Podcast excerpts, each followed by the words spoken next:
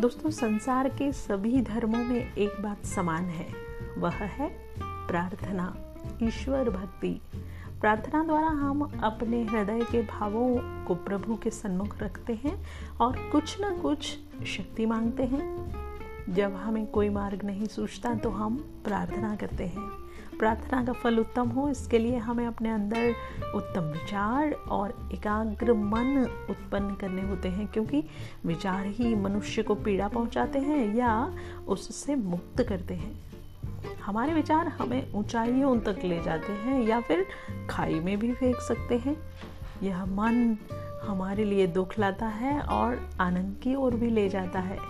यजुर्वेद के एक मंत्र के अनुसार यह मन सदा ही प्रबल और चंचल है।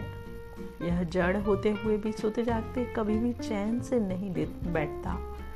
जितनी देर हम जागते रहते हैं, यह मन कुछ ना कुछ सोचता हुआ भटकता रहता है।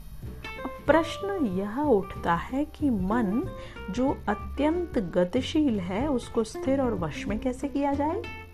मन को वश में करने का तात्पर्य यह नहीं है कि यह गतिहीन हो जाए, और गतिहीन हो भी नहीं सकता।